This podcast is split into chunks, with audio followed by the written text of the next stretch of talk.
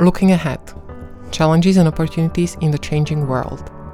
Welcome to Talking Economics, a podcast by the Center for Economic Research and Graduate Education, Economics Institute.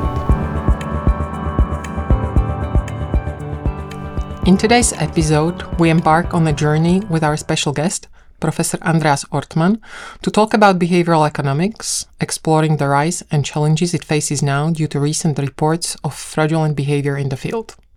Professor Ortmann is a professor of experimental and behavioral economics at the University of New South Wales Business School in Sydney, Australia.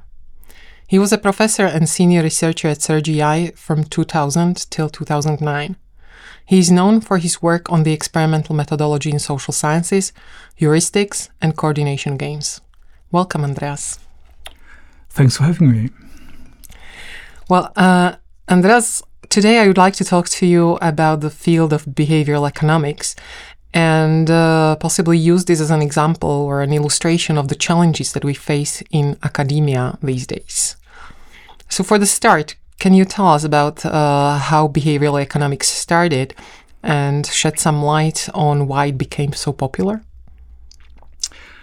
Sure. Uh, behavioral economics uh, started decades ago. Uh, psychologists Danny Kahneman and Amos Tversky, uh, the former recipient, ironically, with experimental economist extraordinaire Vernon Smith, of the Nobel Prize in Economics in 2002. Uh, they are often credited as having initiated uh, behavioral economics with a couple of influential papers in the 1970s. Economist Richard Thaler, who received the Nobel Prize in 2017, took up some of these ideas and propagated them. So, what made it so popular? It became popular because of its promise to inject m- more psychological realism into economic models because Kahneman and Tversky, to some extent Thaler, had the knack to come up with uh, anecdotes and unincentivized demonstrations that seemed to suggest that people were bumbling fools that needed all the help they could get.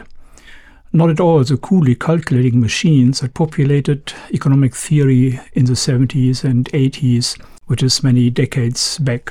Uh, the influence has been tremendous. Uh, the influence of their work has been tremendous there's literally thousands of studies that seem to suggest that uh, um, people are not as perfect as economic theory uh, often assumes. Yes, looking uh, around ourselves, I think people are not perfect. But um, uh, let's let's go back to behavioral economics. Uh, so, would you say that um, well, what what's happening now? Yeah, fast, uh, fast uh, forward. Uh, what we observed now recently are several cases of uh, detected fra- fraudulent behavior. Would you say that this behavior uh, was somehow triggered or encouraged also by the fact that the field became so popular, and also that its uh, its findings are easily applicable to, for example, for policy for, for policy purposes?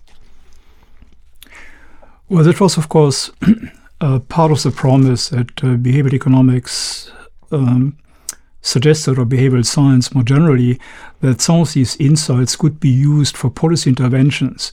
So, in a very famous and now maybe infamous uh, example, uh, Ariely and Gino were the co-authors, uh, together with a couple of other people, of a famous paper in 2012 that suggested if people sign uh, a declaration like a text declaration at the top of the page, they would be more honest, they would report more honestly uh, about the true state of affairs.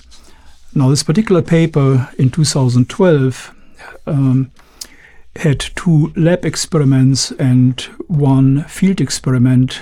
Uh, was responsible for the field experiment, and um, Gino was responsible for the lab experiments. Uh, it turns out, uh, as was discovered by uh, a trio of data detectives that call themselves Data Colada, uh, that the field experiment data were manipulated towards the hypothesis. And a couple of years later, it was also discovered by the same trio of data detectives that uh, the first lab study uh, was the data for the first lab study were manipulated. Uh, again, into the direction of um, the hypothesis that they sold.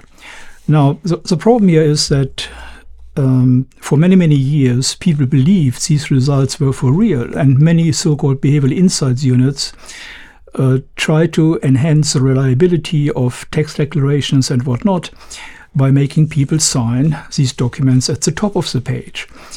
Um, we now know that these data were faked, and there's still some dispute about who faked them, but you know, the finger points uh, quite clearly to the uh, to two of the authors um, of this paper.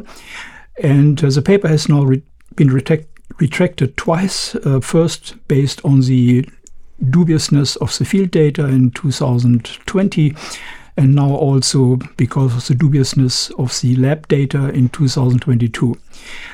Um, practically, that means that literally probably millions of dollars were spent uh, on studies and on policy interventions that were for the birds, that uh, simply uh, could not possibly deliver what originally was promised they would deliver. And that's, of course, not ideal. You would like to have policy interventions based on reliable science. And it seems that this particular policy intervention uh, was not based on sound science. Uh, unfortunately, there's many, many other examples uh, that are very similar, follow a very similar pattern. You know, sexy results, uh, very promising results, uh, low-hanging fruit that uh, policy, that behavioral insights units try to collect. Um, but you know, apparently based on very questionable data. So, what would you say are the reasons for all these uh, fraudulent behavior in science? Uh, what are are there wrong incentives, or what would you say are the main causes? Well, it's not sure that um, you know this is a problem across the sciences. We know, for example, from a large-scale replication attempt in 2015, where the so-called Open Science Collaborative uh, tried to replicate 100 papers that uh, only one out of four papers in social psychology can be replicated, but that a much larger percentage can be replicated in, let's say, the cognitive psychology. And we know from some other uh, experiments and replication attempts that economics does reasonably well. We seem to be able to replicate about seven to ten, seven out of ten uh, studies. So it's it's not in general a problem uh, I believe, of science, uh, although every science has to be concerned about replicability, uh, it seems to be a particular problem of this ecology of behavioral scientists uh, that is centered around people like Ariely and Gino and uh, various of their co-authors. Uh, why is this? Well, these uh, folks work at business schools. Um, they uh, have obviously a lot of pressure on them to produce and uh, it seems that some of them have decided that um, cutting corner, cutting corners is one way to go. Uh, it has certainly paid off quite handsomely for these folks in terms of uh, uh, quite remarkable salaries that the universities pay for them, but also in terms of TED Talks, in terms of books, in terms of best selling books, I should add uh, and uh, you know consulting contracts uh, and whatnot. So there's some clear-cut economic incentives, not surprisingly, that drive some of this. Mm, but uh, you said that they were pushed to publish. Uh, isn't this the, the same across actually the sciences? Isn't this uh, actually the, the trend here that it's either publish or perish, right? So yes, no, that's that's why of course in, in in principle it's a problem everywhere, but it seems to be a princ- it seems to be a problem more in this particular uh, part of science, uh, the soft science, so to speak, of behavioral science, uh, where you don't have, let's say, clear-cut theory, where you look at effects uh, of the kind that I described earlier. Uh, that is, you know, if you sign something at the top of the paper, do you report more honestly? There's no theory here. There's no mechanism. There's, you know, uh, just a claim that's being tested sometimes or most often with uh, underpowered uh, in underpowered studies. That is too few subjects, um, etc. So it's a question of methods of uh, different methods in different areas of social sciences, and I would argue that methods in some areas like experimental economics uh, are sounder than methods in some other parts of social sciences. And of course, this whole ecology of behavioral science that tries to come up with catchy uh, re uh, results of the kinds that are discussed uh, seems to be particularly susceptible to these kind of mischiefs. I'm happy that you mentioned experimental economics because um, I think in, in, in, it's quite widespread that these two are taken together, right? It's behavioral economics and experimental economics because the methods of experiments are used to test the behavioral insights, right? So you distinguish clearly that all these issues are linked to the behavioral economics, but they don't spill over to experimental, or what is your take on that? Well, Originally, behavioral economics um, was an attempt to inject insights from psychology into economics, to make economic theories more realistic. Now, the problem here is that, uh, at least in some areas in psychology, uh, that's not true for all areas, but for some areas of psychology, the methods are uh, questionable at best.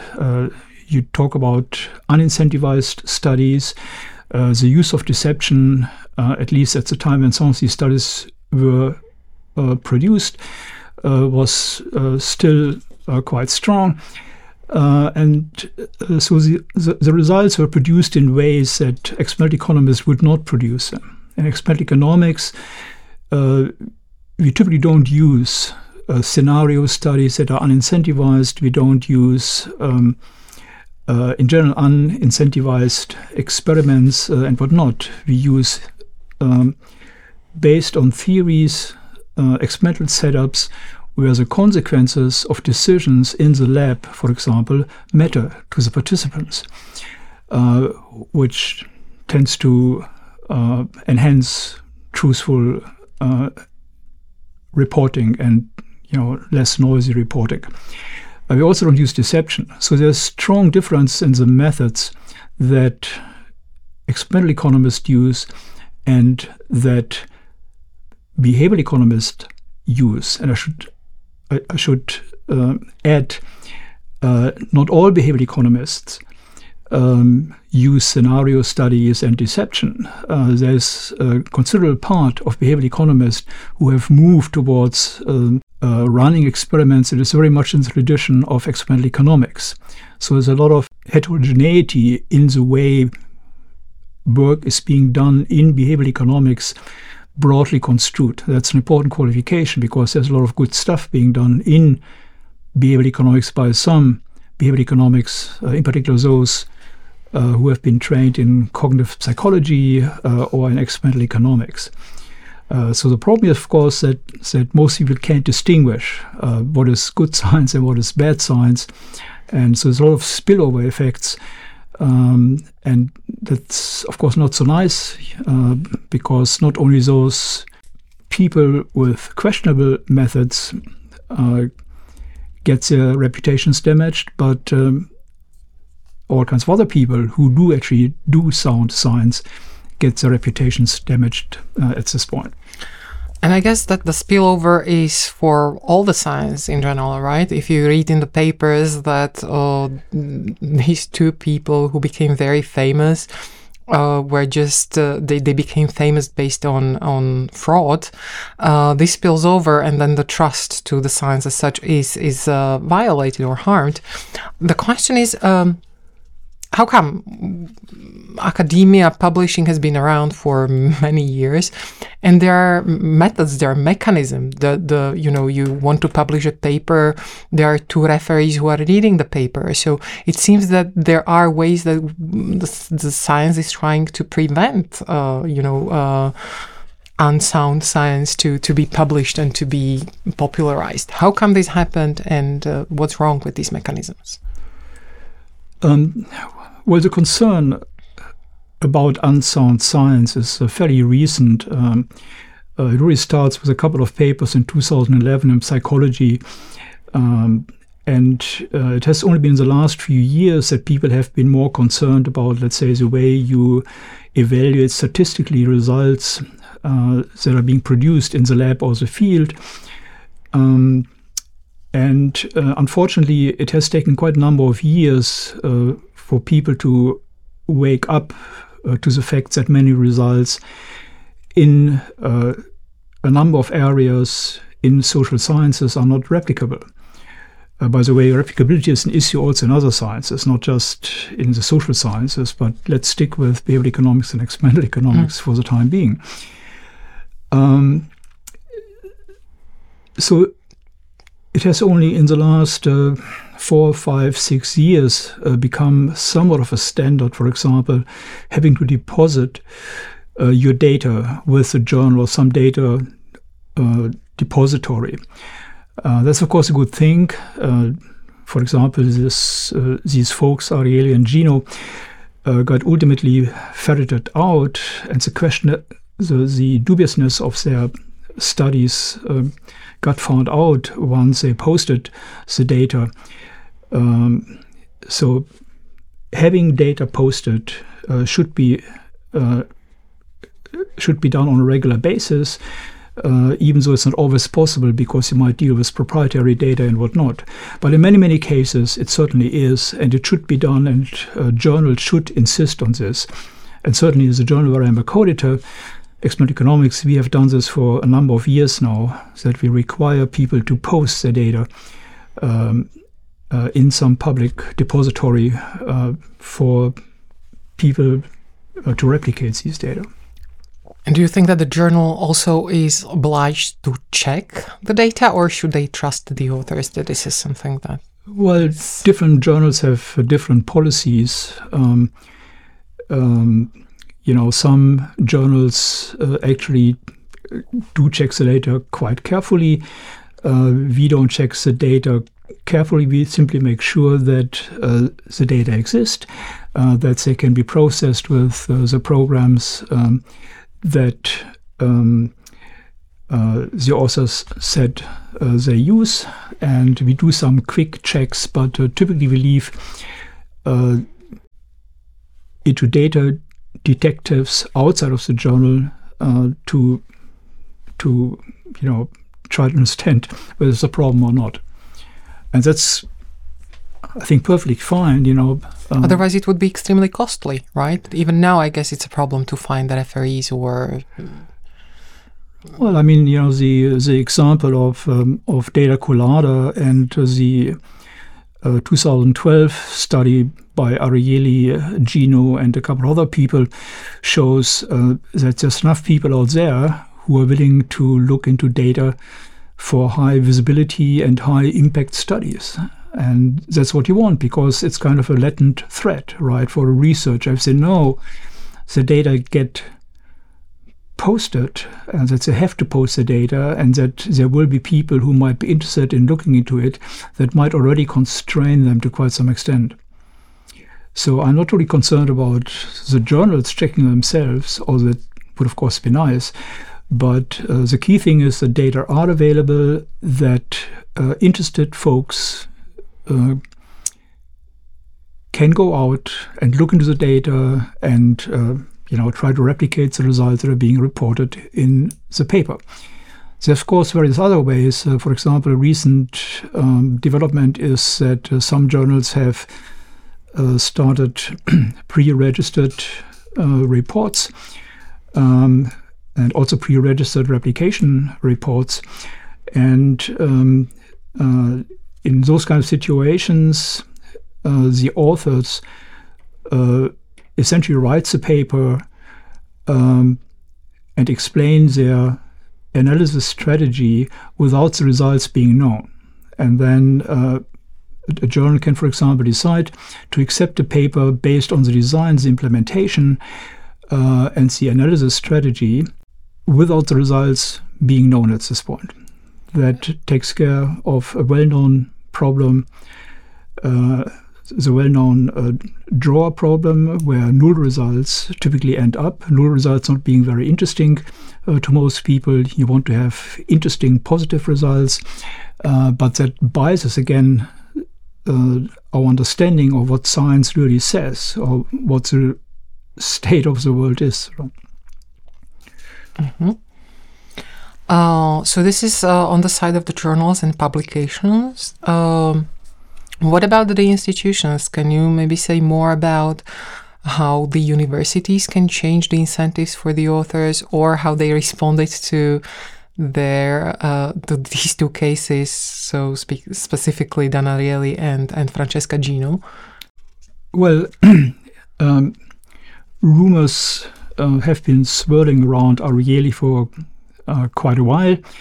Uh, Richard Thaler is a Nobel Prize laureate uh, of 2017 in economics, uh, has gone on record that he has known for quite a while that Ariely is making stuff up.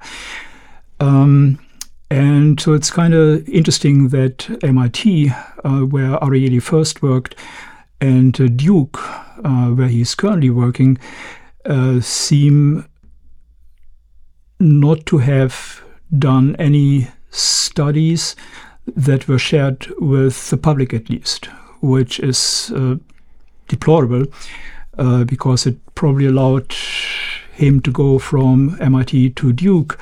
And, uh, you know, now we're in yet another situation where we have questions about data in which he was involved.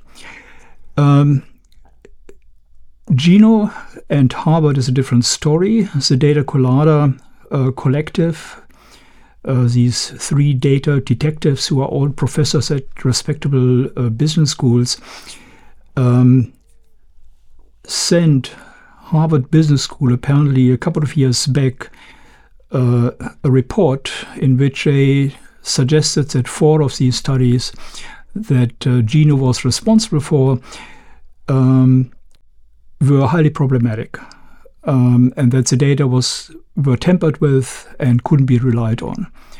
And uh, Harvard Business School started a process that led to apparently a 1,200 page report that confirmed the um, conjectures of the data colada guys uh, and essentially stood uh, Gino down at the beginning of the year and uh, again, we don't know all the details. Lots of it uh, is being reported informally on all kinds of social media sites, but we don't know the facts.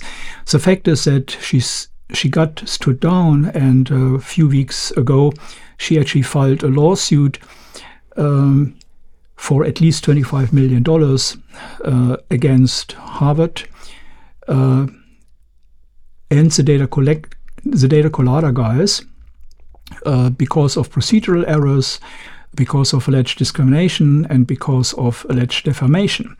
Now, the courts will ultimately decide uh, uh, whether these accusations are correct or not. But of course, that really puts um, uh, everyone who wants, in good faith, look at data that are somewhere deposited on notice. You know, you might get sued by someone who doesn't like your findings. Uh, and that is not a good thing to do. And it's um, certainly a good thing that uh, Harvard Business School has taken these uh, accusations serious and is uh, following up and followed up on them with a report and uh, with um, apparently personal consequences. Uh, I understand that um, Harvard now also tries to revoke the tenure for Gino. Uh, and those are, of course, the kind of steps um, that, if indeed the accusation of uh, research misconduct as they stand right now are correct, should be done. Mm-hmm. Now, with these two prominent uh, cases, and kind of harming the the um, name of behavioral economics. Where do you see the future of this field?